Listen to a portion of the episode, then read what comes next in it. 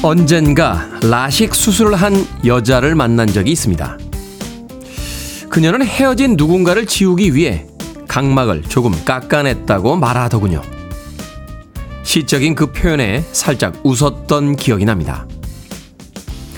세상은 내 맘대로 안 되니 내 마음대로 할 수 있는 걸 잘하자. 이런 좌우명을 가진 저는 2주에 한 번씩 헤어숍에 갑니다.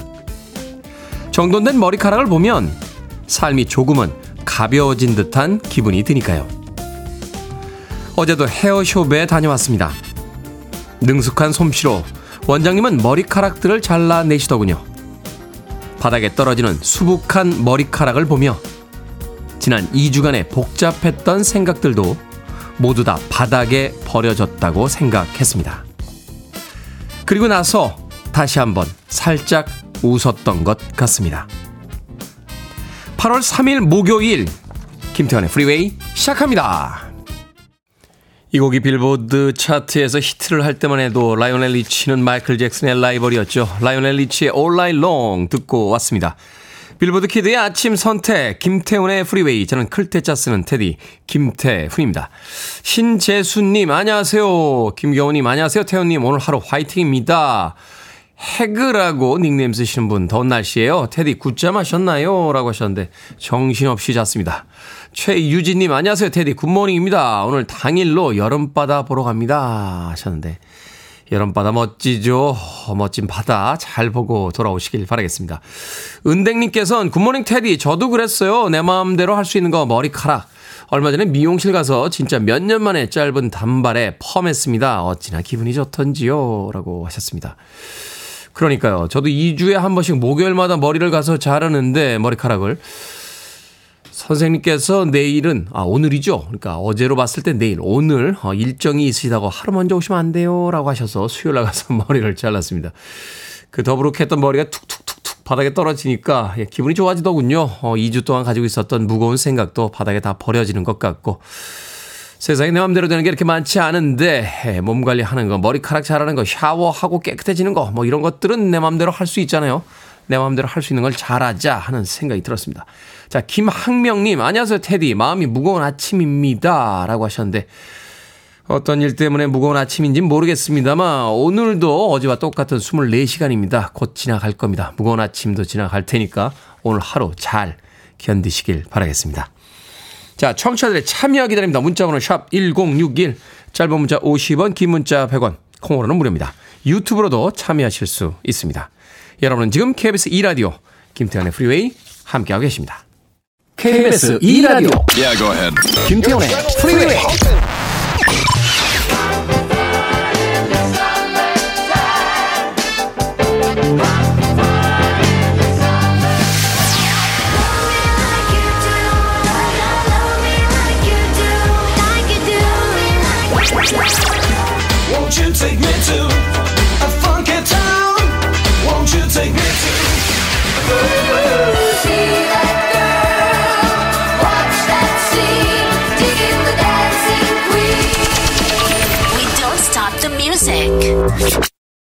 흔히들 말하든 노래하고 노래하든 말하라 라는 이야기를 하죠.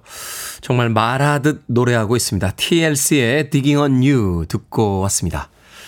8033님, 코로나 이후로 몇 년 만에 제주도로 휴가 왔습니다. 아주 힘든 일을 겪고 가족들과 보내는 휴가여서 그런지 더 행복하고 더 감사하고 소중하네요.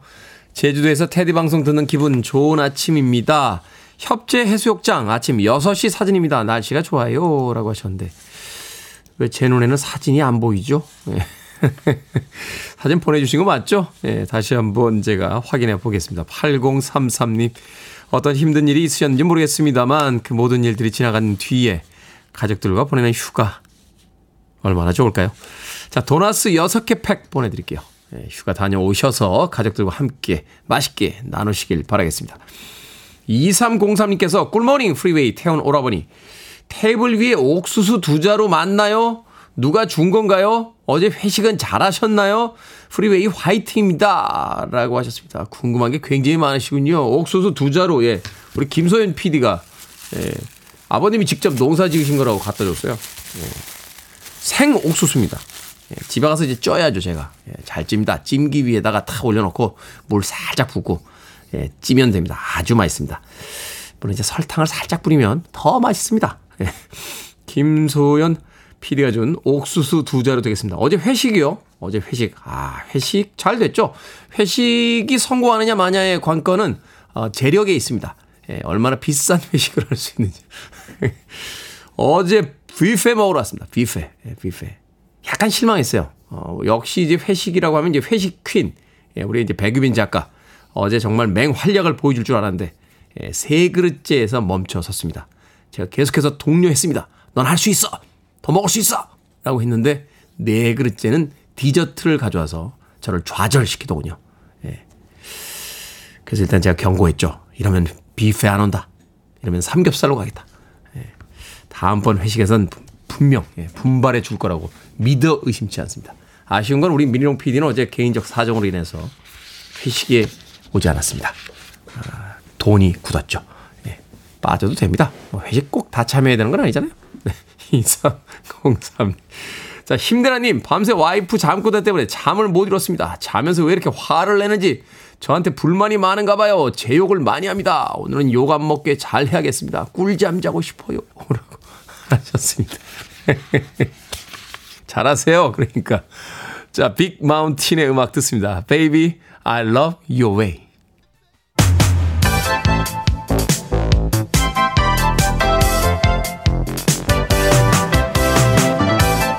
이 시각 뉴스를 깔끔하게 정리해드립니다. 뉴스브리핑 캔디 전예현 시사평론가와 함께합니다. 안녕하세요. 안녕하세요. 전예현입니다. 자, 장 볼 때 손이 떨릴 정도다.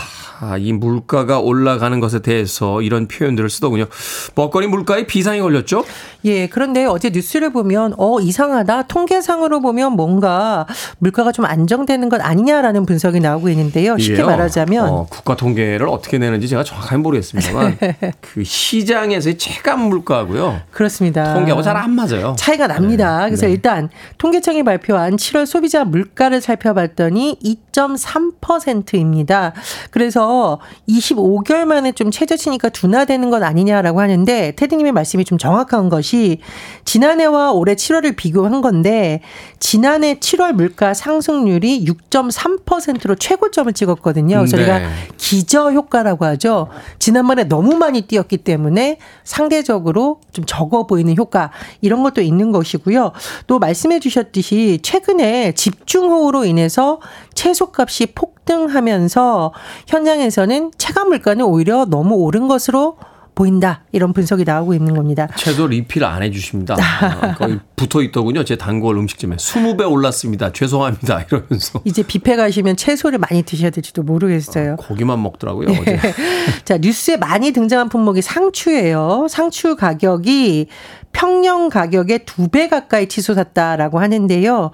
삼겹살 3개 먹을 때 상추 하나 먹어야 된다. 이런 뉴스도 나오고 있습니다. 이게 근거가 있는 뉴스인데 이를 기준으로 적상추, 청상추 평균 소매 가격을 100g당 내봤더니 2,495원, 2,475원인데 같은 날 삼겹살 100g하고 비교해 봤거든요. 2,593원. 100원 차이밖에 안 납니다. 이 수의 영향이 굉장히 크다라고 하고 지난날 이제 집중호우로 인해서 채소의 재배 면적이 급격히 줄어든 것이 영향이 미치고 있고 또 8월에 지금 폭염, 태풍 영향이 있었거든요. 그렇죠. 그래서 식품 가격을 포함한 전체 물가에 악영향을 미칠 수 있다는 우려가 나오고 있습니다. 여러 가지 뭐 석유류 가격류의 하락이라든가 여러 가지 요인으로 인해서 물가가 조금 안정세인 것처럼 통계상으로 볼 수는 있는데 국민들이 느끼는 체감 물가는 만만치 않기 때문에 앞으로 또 정부가 어떤 대책을 내놓을지 주목이 됩니다. 물가 많이 올라가면 사실 이제 정부의 어떤 행정력에 대해서 자꾸 비판의 목소리가 있기 때문에 그런 건 알겠습니다만 실질 물가에 대한 부분들을 좀 많이 반영을 해 주셨으면 좋겠어요. 통계적으로 뭐 2.3% 올랐다라고 하는데 마트가 뭐 2배, 3배씩 올라 있는 것들이 너무 많으니까요. 자, 철근 누락 아파트 사태 대책 마련과 재발 방지가 우선이어야 할 것 같은데 정치권에서는 서로 당신 책임이야 라고 책임 공방만 거셉니다. 정말 이 아파트 관련된 문제는 국민의 생명이나 안전과 직결된 문제입니다. 특히 최근에 공공아파트 지하주차장 부실 시공 사태 말 그대로 주차장이 무너져 내린 거죠. 네. 철근이 누락된 아파트 사태를 둘러싸고 파장이 굉장히 커지고 있는데 지금 여야가 서로 책임 공방을 하는 모양새입니다. 국민의힘에서는 전 정부 정책에 심각한 결함이 있었다고 주장을 하면서요. 당시에 청와대 인사들에 대한 조사가 필요하다라는 말까지 나온다고 합니다.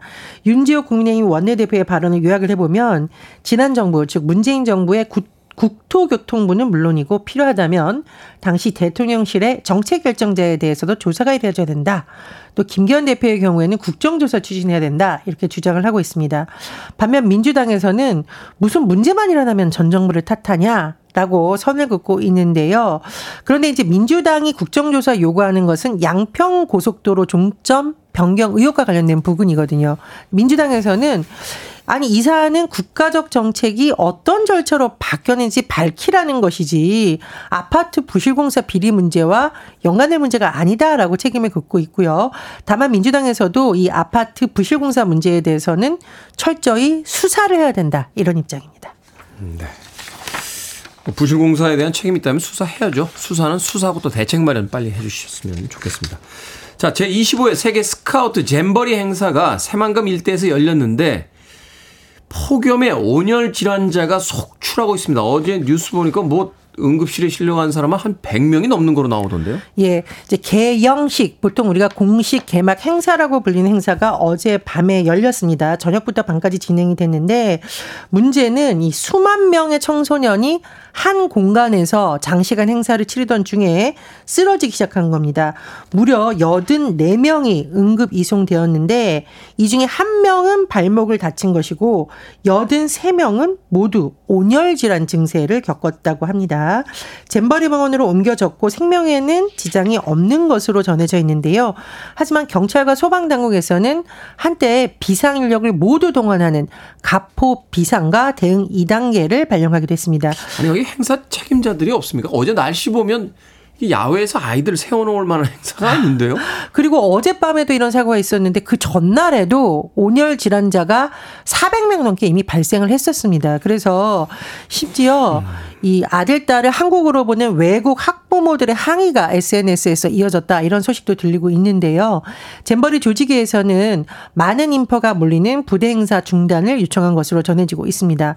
그런데 이 스카우트라고 하죠. 뭐 걸스카우트, 보이스카우트 이제 추억에 젖으신 분들 많을 텐데 한 43,000명 정도가 지금 모여든 것으로 전망이 되는데 이렇게 덥고 열대야는 당분간 계속되고 그리고 그늘이 부족한 곳에서 행사가 진행이 되는데 정말 이 청소년들의 건강관리에 각별한 신경을 써야 된다는 지적이 이어집니다. 이해가 잘 안 가요. 자, 오늘의 시사 엉뚱 퀴즈 어떤 문제입니까?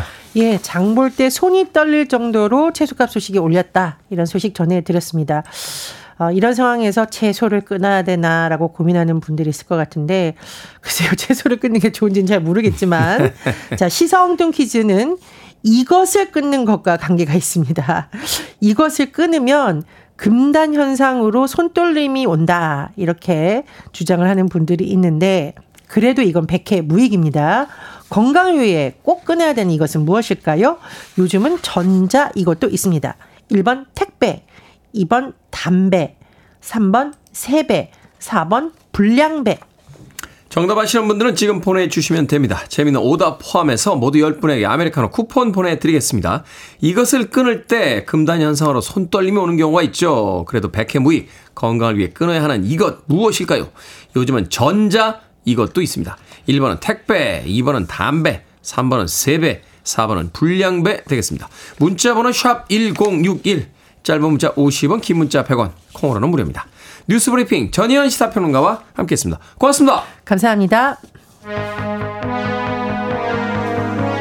디스코 시대의 여왕이죠. 도나 서머, She works hard for the money.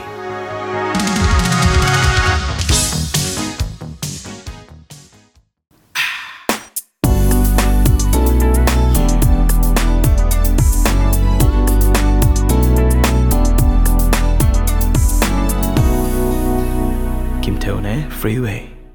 노래 참 잘하네요. 엘리 골딩의 Love Me Like You Do 듣고 왔습니다. 자, 오늘의 시사 엉뚱 퀴즈 100회 무익한 이것, 건강을 위해 끊어야 하는 이것, 이것은 무엇일까요? 정답은 2번 담배였습니다. 담배. 8966님께서 정답은 2번 담배입니다. 안 될 줄 알면서 미친 척 보내봅니다. 라고 하셨는데 왜 안 됩니까? 되셨습니다. 8966님. 배정희님 건배. 아침부터 건배요? 네, 어제 건배 많이 하다가 망가진 사람 우리 스태프들 중에서 한 명 있습니다. 자, 1010님. 택배를 끊으면 삶에 의욕이 없어요. 가슴이 무너짐. 아, 그렇군요. 우리에게 이제 필수 영양소가 있죠. 필수 영양소. 단백질, 지방, 탄수화물, 그리고 택배.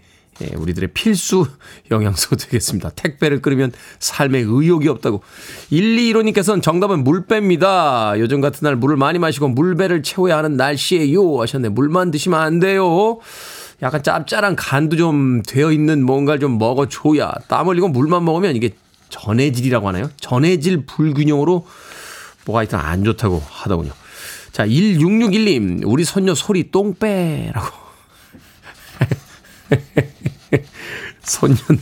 손녀가 똥배가 있어요.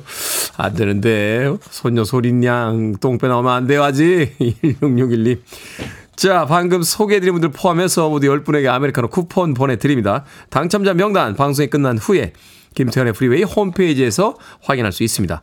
콩으로 당첨되신 분들은 방송 중에 이름과 아이디 문자로 알려주시면 모바일 쿠폰 보내드리겠습니다. 문자 번호는 샵 1061. 짧은 문자는 50원, 긴 문자는 100원입니다. 5017님께서요. 어제 퇴근 후에 저녁 준비하다 펑펑 울었습니다. 그냥 하루를 허투루 보내지 않고 열심히 보다 치열하게 보낸 뒤라 쉬고 싶었는데 엄마로 살기에는 그게 어렵네요. 이런 게 갱년기인가 싶기도 하고요. 퉁퉁 부은 눈으로 출근합니다. 테디가 응원 좀 해주세요. 라고 하셨습니다. 그 엄마로서의 삶이 보상받는 날이 반드시 올 겁니다. 5017님 힘내세요. 마카롱 세트 보내드릴게요. 마카롱 세트. 마카롱 세트 6개 들어있습니다. 달달한 마카롱. 힘든 삶의 무게가 느껴질 때마다 하나씩 꺼내서 맛있게 드십시오. 인생이 마카롱처럼 달아질 거야 라고 스스로에게 주문도 외우시면서. 자, 슬라인더 패밀리 스톤입니다. Hot fun in the summertime.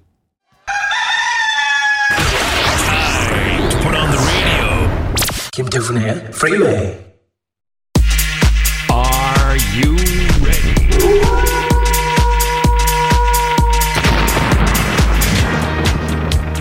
오늘의 고민은 오늘 해결. 결정을 해드릴게. 신세계 상담소. 바바라 스트라이샌드. 최경숙님, 적금 들으려고 합니다. 1년짜리로 할까요? 아니면 5년짜리로 할까요? 가볍게 부담 없는 금액으로 하려고요. 5년짜리로 하세요. 가볍고 부담 없는 금액이면 5년은 모아야 목돈이죠. 허진호님, 스포츠형 헤어스타일입니다. 흰머리 염색을 집에서 할까요? 아니면 미용실 가서 할까요? 한 달에 한 번은 해야 합니다. 미용실 가서 하세요. 약은 약사에게, 머리는 미용사에게. (2600님) 탕비실의 냉동실 청소를 저만 하는데 제가 계속 해야 할까요? 아니면 그냥 저도 하지 말까요? 그냥 계속 합시다. 바닷물이 안 썩는 건 0.3%의 소금 때문입니다. 9615님, 프리웨이는 신세계 상담소만 듣고 다른 방송을 듣습니다. 계속 타 방송을 들을까요? 아니면 프리웨이를 쭉 들을까요? 뭐 계속 타 방송 들으셔도 돼요. 저는 시크한 DJ니까요. 방금 소개해드린 네 분에게 선물도 보내드립니다. 콩으로 뽑힌 분들은 방송 중에 이름과 아이디 문자로 알려주세요. 고민 있으신 분들 편하게 보내주시면 이 시간에 상담해드립니다. 문자번호 샵 1061, 짧은 문자 50원, 긴 문자 100원, 콩으로는 무료입니다.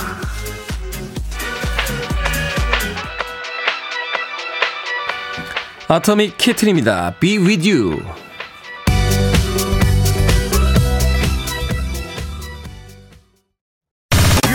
To one of the best radio stations around. You're listening to 김태훈의 Freeway.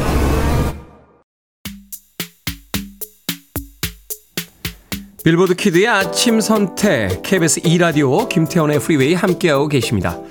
9007님께서요. 테디 바닷물의 염도는요 0.3%가 아니고 약 3.5%입니다. 아우 바보 같아. 틀린 거죠? 1부 끝곡은 저에게 바칩니다. 크리스리 풀 잠시 후 2부에서 뵙겠습니다.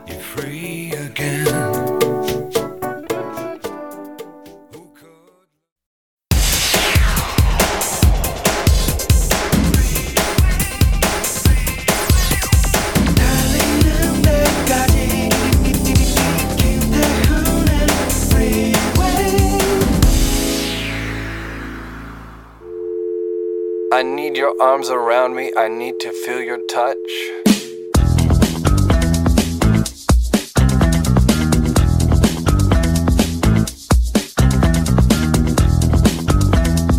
친구끼리 여행 가서 싸우는 이유. 방콕러. 여행인지 요양인지 숙소에서 안 나가려고 함. 나가러. 한시도 가만히 있지 않고 계속 나가자고 함. 모델러. 이동할 때마다 사진 찍어달라고 함. 똥손러. 찍어주는 사진마다 비율 똥망으로 받음. 돈엄러. 뭐만 하려고 하면 돈 없어서 안 된다고 함. 먹방러. 방금 밥 먹었는데 또 다른 거 먹으러 가자고 함. 흡연러. 어디 좀 가려고 하면 담배 피러 사라짐. 알콜러. 어딜 가든 뭘 먹든 무조건 술을 마셔야 함.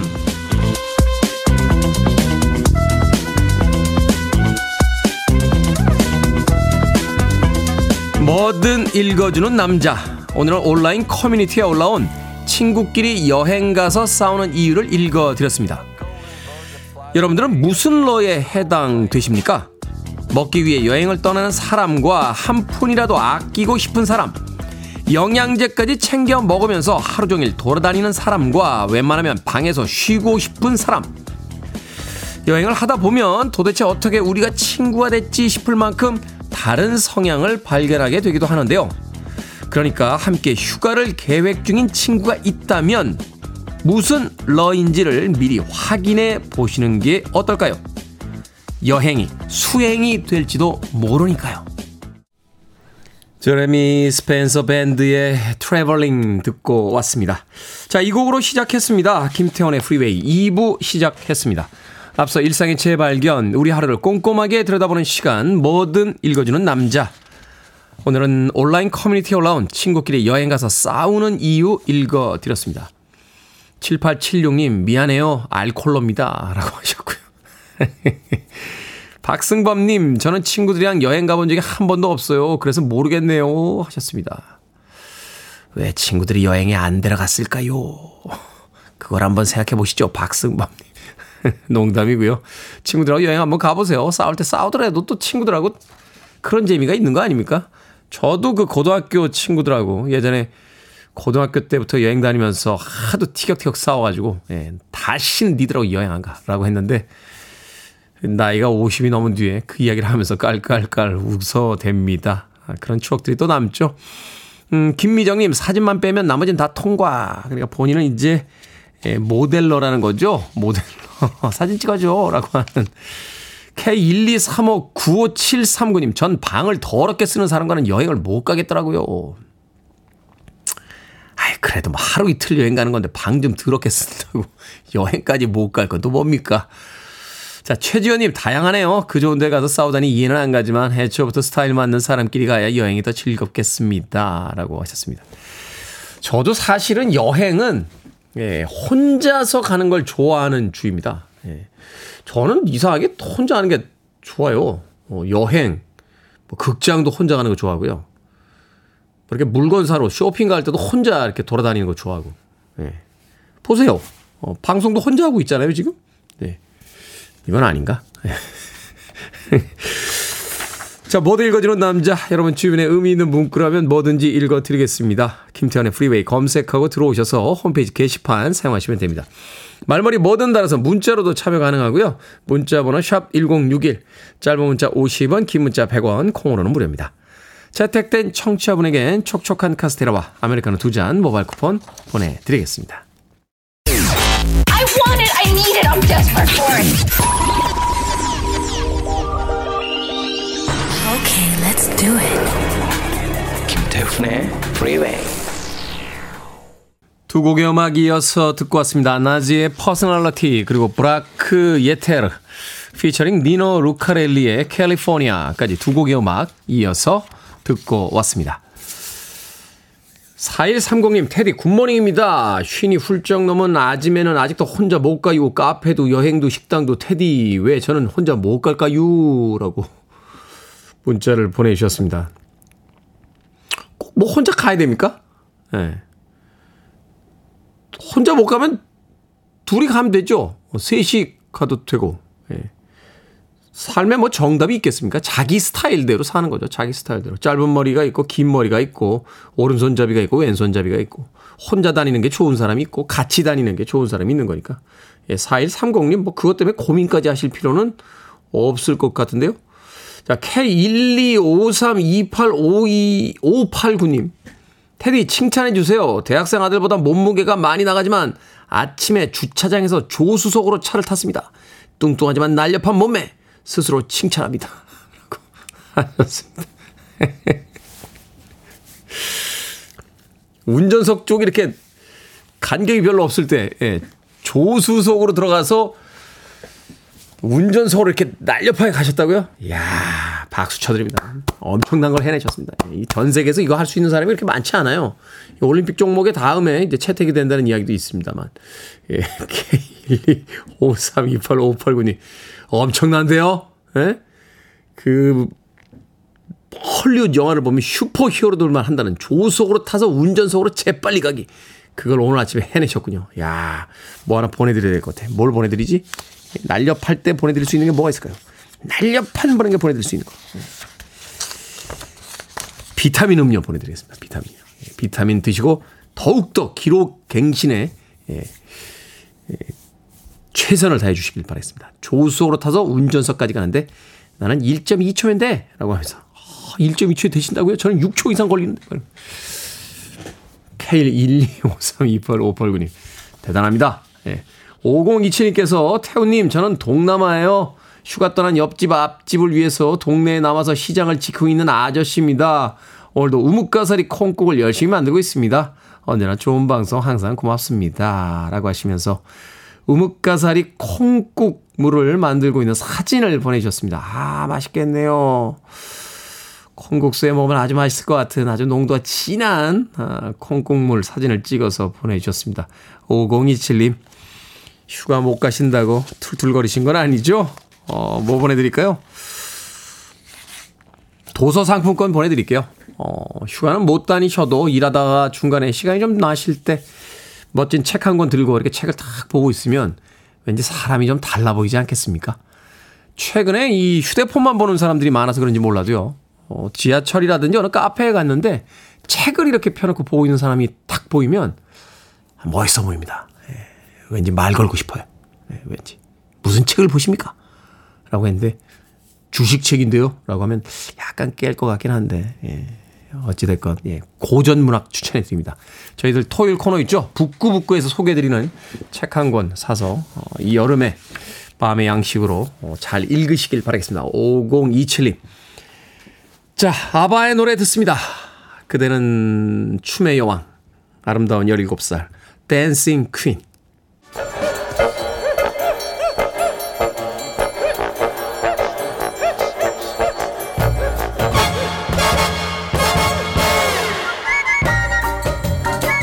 온라인 세상 속 촌철살인 해학과 위트가 돋보이는 댓글들을 골라봤습니다. 댓글로 본 세상.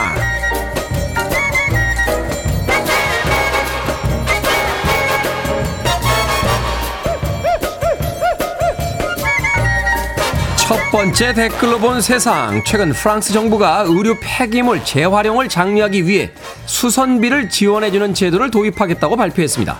올해 10월부터 시행할 예정이라는데요. 패션업계를 비롯한 일부에서는 세금 낭비다. 정부가 나서서 패션 산업을 망하게 하려는 거다. 우려의 시각을 보이기도 한다는군요. 여기에 달린 댓글들입니다. 칼리파님, 옷 수선도 많이 했고요. 요즘은 옷들이 너무 빨리 망가집니다. 힘들겠지만 수선에 입는 습관을 다시 들여야 하는 거 아닙니까?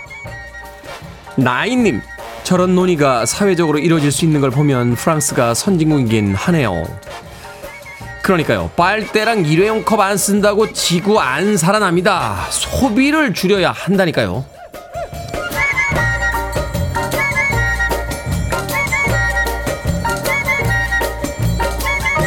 두 번째 댓글로 본 세상. 며칠 전 노르웨이 오슬로 공항에서 황당한 절도 사건이 벌어졌습니다.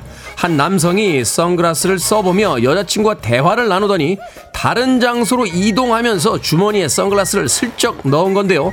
비용을 지불하지 않고 매장을 나서는 모습이 CCTV에 고스란히 찍혔습니다. 문제는요, 이 남성이 노르웨이의 당대표까지 맡고 있는 유명 정치인이었다는 거죠. 15만원짜리 선글라스 2개를 훔친 대가로 당대표직에서는 사임했지만 의원직은 수행하겠다 하는 입장이라고 합니다.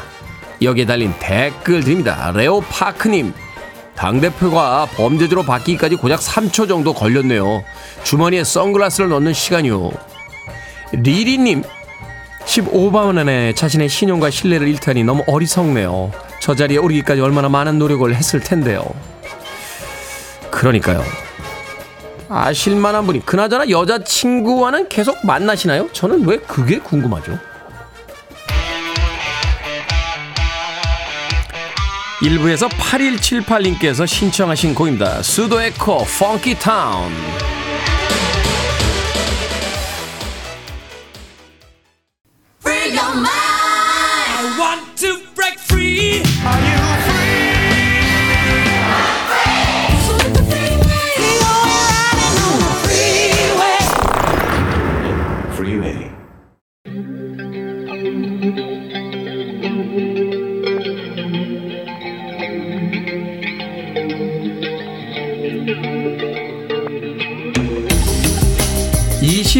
세계의 키워드로 우리의 역사를 살펴보는 시간입니다. 역사 데자뷰. 오늘도 공간역사연구소 박광일 소장님 나오셨습니다. 안녕하세요. 안녕하세요. 예전에는 이제 여름이 되면 남양 특집 방송 많이 했습니다. 그렇죠. 그중에 대표적인 게 바로 KBS의 간판 프로그램이던 전설의 고향. 아직도 그 향수를 잊지 못하시고 택시를 타시는 많은 분들이 전설의 고향에 갑시다 라고 하셔서 기사님들이 네 하고선 예술의 전당에다 내려준다는, 네, 잊지 못할 이야기가 있습니다. 자, 사람들은 이 무서워하면서도 그 입을 뒤집어 쓰고 이 귀신 나오는 방송들 참 열심히 봤는데, 조선시대 사람들도 귀신 이야기를 했습니까? 했을 것 같아요. 귀신과 관련된 이제 여러 책들도 남아있고. 아, 그래요? 그다음에 이제 그 전설의 고향 보면은 이 이야기는 어느 지역에서. 맞아요. 강원도 고성에 내려오는 옛 이야기를 재구성합니다. 그렇습니다. 그러니까 이제 구비설화라고도 하지만 이제 민담 속에서 어떤 귀신과 관련된 또 공포스러운 존재에 대한 얘기들이 많이 나오고 있는데요. 이제 그런 얘기를 예전 사람들도 많이 즐기지 않았을까 이런 생각이 들기는 합니다. 생각해보면 과학이 발전하기 전에 더 이런 이야기를 많이 즐겼겠죠. 그렇습니다. 네. 그런데도 우리나라의 귀신 이야기들을 살펴보면은 분명히 다른 나라에 비해서는 빈도도 좀 적은 편인 것 같고요. 아, 그다음에 또 종류도 많지 않다. 무엇보다도 약간 덜 공포스럽다라는 생각을 하게 됩니다. 확실히 그런 것 같아요. 제가 한때 귀신 이야기에 빠져가지고요, 괴담들 이렇게 많이 읽었던 적이 있는데, 일본 괴담 보면 아주 무시무시해요. 그렇죠. 그냥 등장하고 별 얘기 없이 바로 사람을 잡아먹습니다. 그리고 이제 굉장히 종류도 많고. 다양하고. 네. 그런데 우리는 이제 그런 어떤 분류 자체가 많지 않은 걸로 봐서는 아무래도 이제 귀신에 대한 접근 방법이 좀 달랐다 이런 생각이 들기도 할 것 같은데요. 예를 들어서 이제 우리나라에서는 이 귀신을 일정하게 이제 먼저 그 학문적으로 좀 분석을 해 놓은 것이 조선시대에 이제 유행을 하게 됩니다. 귀신을 학문적으로 분류한다. 이거 참 재밌네요. 네. 일단 귀신이라는 말 자체가 귀와 신을 합쳐놓은 말인데요. 네. 이제 사람이 죽으면 이제 혼과 백으로 나뉘게 됩니다. 혼백이라고 하죠. 그렇죠. 이제 하늘로 혼이 가고 시신과 함께 이제 백이 머물게 되는데, 이 혼백이 어느 정도 시간이 지나면 이제 신으로 합쳐지게 되고, 이 신이 머물 수 있는 것을 신위 또는 위패라고 얘기를 하게 되거든요. 그렇군요. 그런데 이 신이 되지 못하고 뭔가 떠돌고 있는 것, 요것을 이제 귀라고 얘기를 하면서 여기에다가 뭔가 약간의 이제 괴기스럽거나 공포스러운 분위기를 조성을 하기는 했는데요. 그런데도 이제 요 분위기에서 약간 이제 그 뭔가 묘한 모순을 느끼는 게 귀신이라는 존재가 어떻게 보면은 귀도 결국은 신으로 간다라고 하는 점에서 얘가 그렇게 무섭지는 않은 존재다라는 것들을 느낄 수 있고, 그렇지만 여기에 대해서 이걸 완전히 부정은 못한다라고 하는 그 두 가지의 어떤 모순점이 여기에 나타나게 되는데, 여기에는 이제 조상신이라고 하는 어떤 그 신성한 존재는 상정을 해야 되지만, 그렇죠. 그렇지만 귀신의 존재를 다양하게 인정을 하지 않겠다라고 하는 뉘앙스가 여기에 담겨 있다라고 볼 수가 있고요. 약간 모순 아닙니까? 그 사람이 다양한 사람들이 죽었는데 그러면 다양한 귀신인 거 아닌가? 그렇죠. 그러니까 여기에는 이제 어떤 의미가 담겨 있냐면은 성리학의 어떤 선비들하고 사실은 무당이 약간의 경쟁 관계에 있었다라는 것들을 알 수가 있습니다. 아, 그래요? 네. 만약에 이제 이 다양한 귀신의 존재를 상정을 하게 되면은 무당의 활동 범위가 굉장히 넓어지게 됩니다. 네. 산천초목에 모두 귀신이 있으니 그를 불러내거나 그를 쫓아내기 위해서 무당을 불러야 되거든요. 네. 그런데 합리적인 신의 존재만 인정한다 그러면 일반적인 제사로서 모든 것이 해결이 가능하니까 이건 양반 선비들이 할 수 있는 부분들입니다. 오. 그런 의미에서 조선시대에는 전기만 하더라도 사실은 선비와 무당이 경쟁관계였기 때문에 귀신의 존재를 부정하진 않지만 그것을 굉장히 다양하고 어떻게 보면 확산시키는 거는 좀 막으려고 했겠구나, 이런 것들을 알 수가 있습니다. 와, 이런 이야기는 정말 처음 듣는군요. 그럼 성리학의 관점에서는 이제 다양한 귀신 이야기는 이제 금지를 했습니다만, 네. 제사는 분명히 지냈잖아요. 그렇죠. 그러니까 제사는 사람이 죽으면은 이제 그 신이 되고 그 신을 모시는 것이 효의 어떤 바탕이 된다. 네. 이렇게 얘기를 해서 조상신의 존재는 굉장히 긍정적으로 평가를 했는데요. 그런데 이제 유교 경전인 논어에 보면은 괴력 난신에 대해서 말하지 않았다라고 이제 공자가 얘기를 했습니다. 여기서 이제 괴력 난신은 괴이한 일, 귀신에 대한 것을 얘기하니까 사실은 이성적으로 판단하기 어려운 일은 굳이 우리가 얘기할 필요가 있겠느냐. 아, 말해봐야 해석이 안 되는 걸 뭐하러 이야기해서 사람들을 혼란스럽게 만드냐. 그렇습니다. 이렇게 했지만 문제는 그럼에도 납득하기 어렵고 뭔가 또 신기한 이야기에 관심을 갖고 있던 사람들은 여기에 네. 대해서 많은 기록들을 남겨놓았고요. 예를 들어 삼국유사를 보면 이미 기이편이라 그래서 불교와 관련된 것이긴 하지만 믿기 어렵다고 하더라도 내가 그걸 어째 안 적을 수 있겠느냐, 내가 들었는데 라고 일현 스님에서 그 내용을 적었고요. 더불어서 우리나라 민간에서 전해지는 굉장히 신기한 이야기들, 그다음에 중국에서 책들이 들어오면서 귀신 얘기도 같이 들어옵니다. 아. 그러다 보니까 이 귀신 자체는 인정을 하지만 그래도 널리 퍼지지 않도록 했던 것이 조선 전기 또는 중기까지의 모습이었겠다, 이렇게 볼 수가 있습니다. 그렇군요. 중국 귀신책도 본 적 있어요. 섭소천일화 이렇게 돼 있어서 이게 뭐지 하고 봤는데 그게 그 천녀유원의 맞습니다. 아. 뭐 귀신 잡는 귀신, 종교 이야기 뭐 이런 얘기들도 네. 이제 많이 들어오게 되는 거고요. 아직도 저는 제일 재밌게 본 영화 중에 하나 천녀유원이에요. 왕조연 씨가 이렇게 발에서 방울을 딸랑거리는 이러면서 죄송합니다. 자, 하지 말라고 하면 더 재밌는 게 바로 이야기인데 귀신 이야기 성리학에서 못하게 했으니 사람들은 또 얼마나 뒤에서 많은 이야기를 했겠습니까? 그렇습니다. 그래서 결국은 위에서는 그렇게 이제 뭐 어떻게 보면 규제를 하고 말하지 못하게 했지만, 아니 세상에 이렇게 귀신 얘기가 있는데라고 하면서 이제 이걸 정리하기 시작하거든요. 네. 예를 들어 조선 초기 이제 부유자 담론이라는 책에서 보면은 귀신의 종류를 몇 가지는 이제 구분을 하고 있는데요. 예를 들어서 사람의 모습을 드러내지 않는 것, 기괴한 형상을 한 것, 횃불을 들고 숲을 비추는 것, 사람의 형상을 그려서 걸어둔 것 등등, 그러니까 민간의 귀신과 관련된 이야기들이 널리 퍼져 있구나라는 것들을 이걸 통해서 알 수가 있는데요. 네. 그런데 이제 사실은 조선시대 전기만 하더라도 귀신 얘기를 많이 안 하다 보니까 이게 어떤 흐름에 따라서 다른 나라에서 많이 나타나는 것 중에 하나가 귀신 그림이거든요. 귀신 그림. 우리나라는 거의 한 점밖에 없습니다. 그러네요. 귀신 그림. 일본에 가면 꽤 있는 것 같았는데. 굉장히 많거든요. 판화 같은 데 보면은 굉장히 많은 귀신 또는 어떤 요괴에 대한 그림들이 있지만 네. 우리는 초자연적인 것들을 화가들이 그린 것은 단 한 점밖에 없습니다. 아, 그래요? 네. 소치 허련이 그렸던 채씨 효행도 중에 들어간 귀화전도라고 하는데요. 귀화전도. 이것도 이름에서 짐작하시는 것처럼 채홍렴이라는 사람의 효도를 기리는 그림입니다. 그러니까 제사를 지내러 가는데 한밤중에 가게 되니까 그 채홍염을 도와주기 위해서 귀신이 횃불을 들고 있는 모습을 그려놓은 그림이 현존하는 귀신을 그려놓은 그림 중에 유일한 그림이라는 점. 그런 면에서 우리가 어떤 면에서 보면은 귀신을 사실은 형상화시키는 부분들은 굉장히 어떻게 보면은 좀 발전을 덜 했구나. 귀신에 대한 개념이 다른 나라 달랐구나 이런 것들을 짐작해 볼 수가 있는데요. 아니 기껏 등장하는 귀신이 가로등이에요. 그러니까 약간 그림자처럼 되어 있고요. 횃불을 들고 있습니다. 가로등이잖아요. 이제 또 효도를 행하러 가는 사람을 위해서 불을 이렇게 지펴주는. 그러니까 이제 이 그 소치허련이 그림을 그릴 때 도대체 귀신을 어떻게 그려야 될까 고민을 굉장히 했을 것 같아요. 결국은 약간 희미한 희뭇거리한 그림자 형태로 어떻게 보면 횃불을 들고 있는 이런 모양으로 그렸다고 하는데요. 이게 전체 배경에 묻혀가지고 잘 보이지도 않아요. 그리고 조그맣게 돼 있는데 형체도 별로 없고 그냥 한 손에 이렇게 약간 자유의 그렇죠. 자유의 귀신상 같은 자유의 귀신상. 그렇지만 이제 민간에는 귀신 이야기가 굉장히 많이 퍼졌고 또 많은 사람들에게 크게 이제 소구되고 있었구나라는 걸 짐작해 볼 수 있는데요. 네. 바로 널리 알려진 장화홍련전이 엄밀하게 얘기하면 귀신 이야기입니다. 그러네요. 이제 그 계모의 모함을 받은 장화를 아버지가 이제 또 그 양아들이었던 장쇠를 통해서 장화를 죽이게 하고 그러다 보니까 나중에 홍련도 따라 죽었다라고 알려져 있는 어떤 의미에서 보면 굉장히 이제 슬픈 가족에 대한 이야기이기도 한데요. 네. 이제 결국 두 사람이 원기가 되어서 사또에게 뭔가 자신의 원한을 풀어달라고 하지만 사또가 놀라서 죽게 되고 그래서 나중에 겨우 이제 현명한 사또를 만나서 그 원한을 풀게 되었다.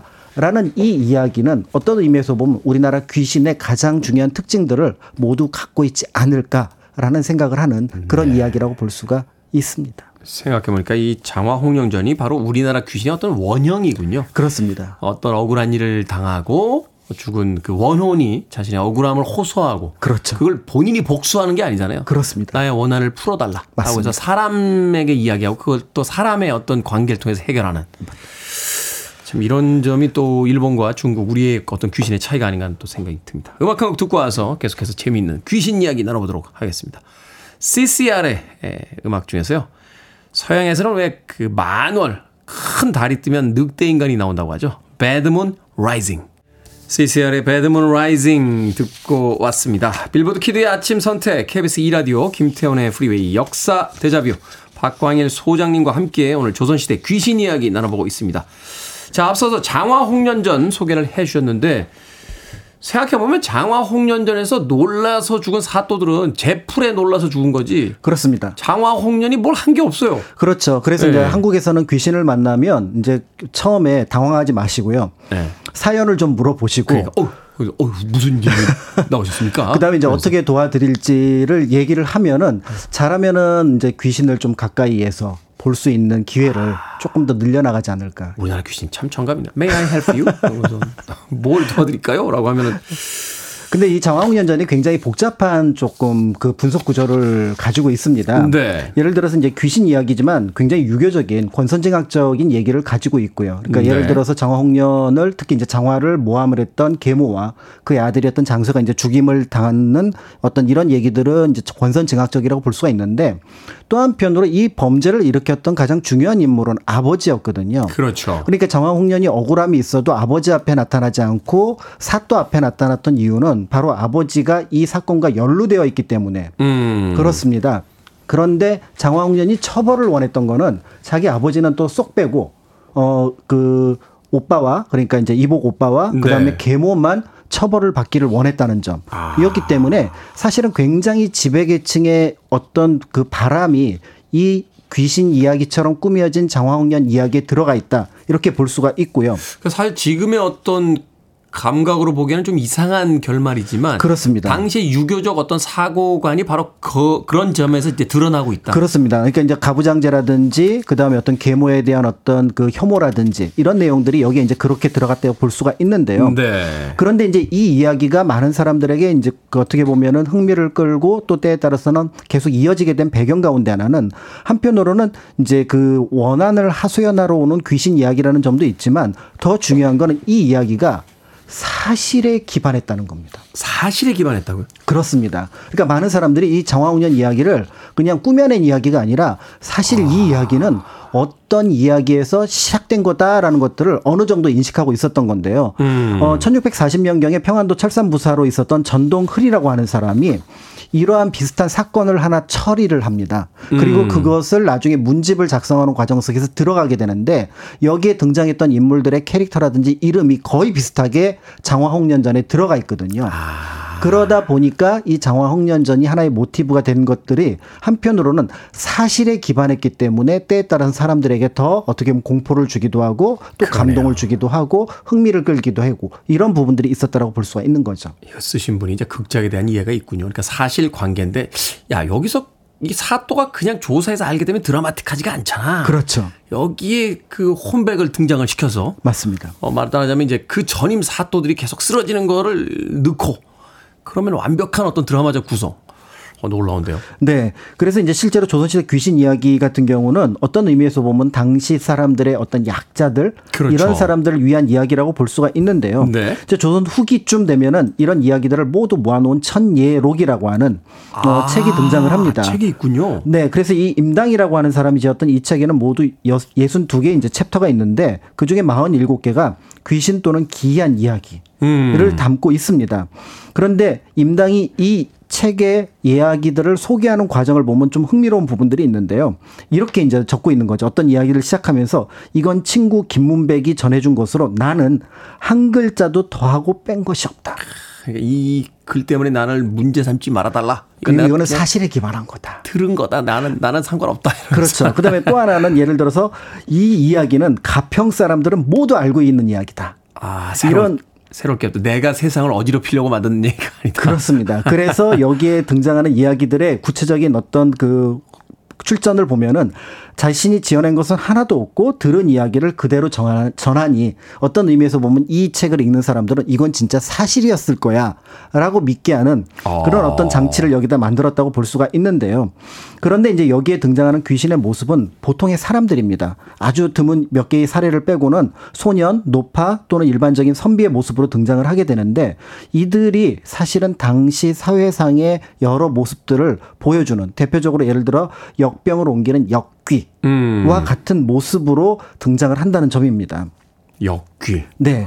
그래서 이제 그 이야기를 보면 이런 얘기가 있는데 이제 김생이라는 사람이 문경세제를 지나가다가 죽은 친구를 만난 거예요. 말을 타고 죽은 친구를. 근데 그 친구 뒤에 소년들이 쭉 따라가고 있었습니다. 네. 그러니까 죽은 친구한테 말을 거는 것도 좀 신기하긴 한데 말을 걸었나 봐요.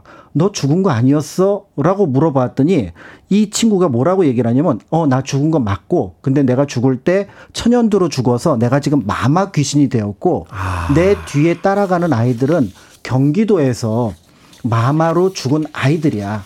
라고 해서 이들이 전부 다 마마 귀신 어떤 무리가 됐던 거고요. 그래서 충청도에서 지금 천연두를 어떻게 보면은 이렇게 널리 그 전염을 시키고 지금 경상도로 또 전염을 시키고 넘어가는 길이야 라고 친구에게 얘기를 했던 거죠. 그랬더니 김생이 말려야겠다 싶어서 친구 거기까지는 가지 말고 내가 당신의 어떤 이야기를 들어주면은 그걸 멈출 수 있어라고 해서 그 친구였던 역귀를 막는 이야기가 이 속에 등장을 하게 됩니다. 이게 퇴마네요. 그렇습니다. 퇴마이기도 하지만 또 한편으로 이제 당시 어떻게 보면 천연두가 충청도, 전라도, 경상도 곳곳에 퍼지고 있었던 것들을 이런 어떤 귀신에 빗대서 표현을 하지 않았을까 이런 생각이 들기도 한다는 점에서 사실은 이제 당시 어떤 사회상을 이 귀신을 통해서 짐작해 볼 수 있다 이렇게 볼 수 있을 것 같고요. 네. 다만 아주 드물게 이런 모습들이 있습니다. 귀신을 묘사한 부분인데 형체를 정확하게 알 수 없는 예를 들어서 뭐 기운이 뭉쳐 있는 그리고 크기는 뭐 한 몇 미터쯤 되고 네. 몸체 얼굴과 머리 손발의 형체는 보이지 않고 다만 두 개의 눈이 밝게 빛나고 있을 뿐이다라고 얘기를 하는데 네. 이런 귀신이 가장 큰 문제점 뭐냐면 이 불분명한 귀신은 불분명한 이유로 사람들을 죽게 한다는 겁니다. 공포스럽죠. 예, 그래서 천예록에 등장하는 귀신 가운데 이 귀신이 가장 공포스럽기 때문에 일반적인 조선의 어떤 귀신들하고는 조금 패턴을 달리한다 이렇게 볼 수가 있고요. 그런 면에서 당대 사람들이 귀신에 대한 어떤 여러 가지 감정들은 보면은 현실의 어떤 극단적인 상황을 이해하거나 회피하려는 경향. 그래서 그거를 또 공포를 증폭시키거나 때에 따라서는 사람들을 위로해주기 위한 존재로서 귀신을 상정하지 않았고 하상정했고 그 이야기를 사람들이 퍼뜨려 나가지 않았을까 네. 이런 생각을 하게 됩니다. 사실 영화에서도 공포 이야기를 다루는 영화를 이야기할 때 그 시대가 갖고 있는 어떤 불안들, 그렇습니다. 또 사람들이 두려워하는 것들 그런 것들을 이제 말하자면 영화적 구성으로 이제 공포 영화를 만들어내게 되는데 바로 그러한 이야기들이 이제 조선 시대에 이런 귀신의 형태로서 나왔던 것이 아닐까 하는 생각을 해보게 되는군요. 자, 역사 데자뷰 오늘은 조선 시대 귀신 이야기 공간 역사 연구소 박광일 소장님과 함께했습니다. 고맙습니다. 감사합니다.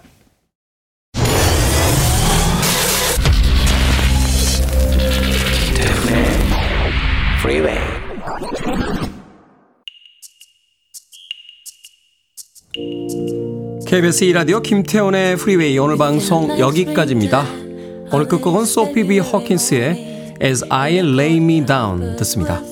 편안한 하루 되십시오. 전 내일 아침 7시에 돌아오겠습니다. 고맙습니다. I'm still recalling things you said.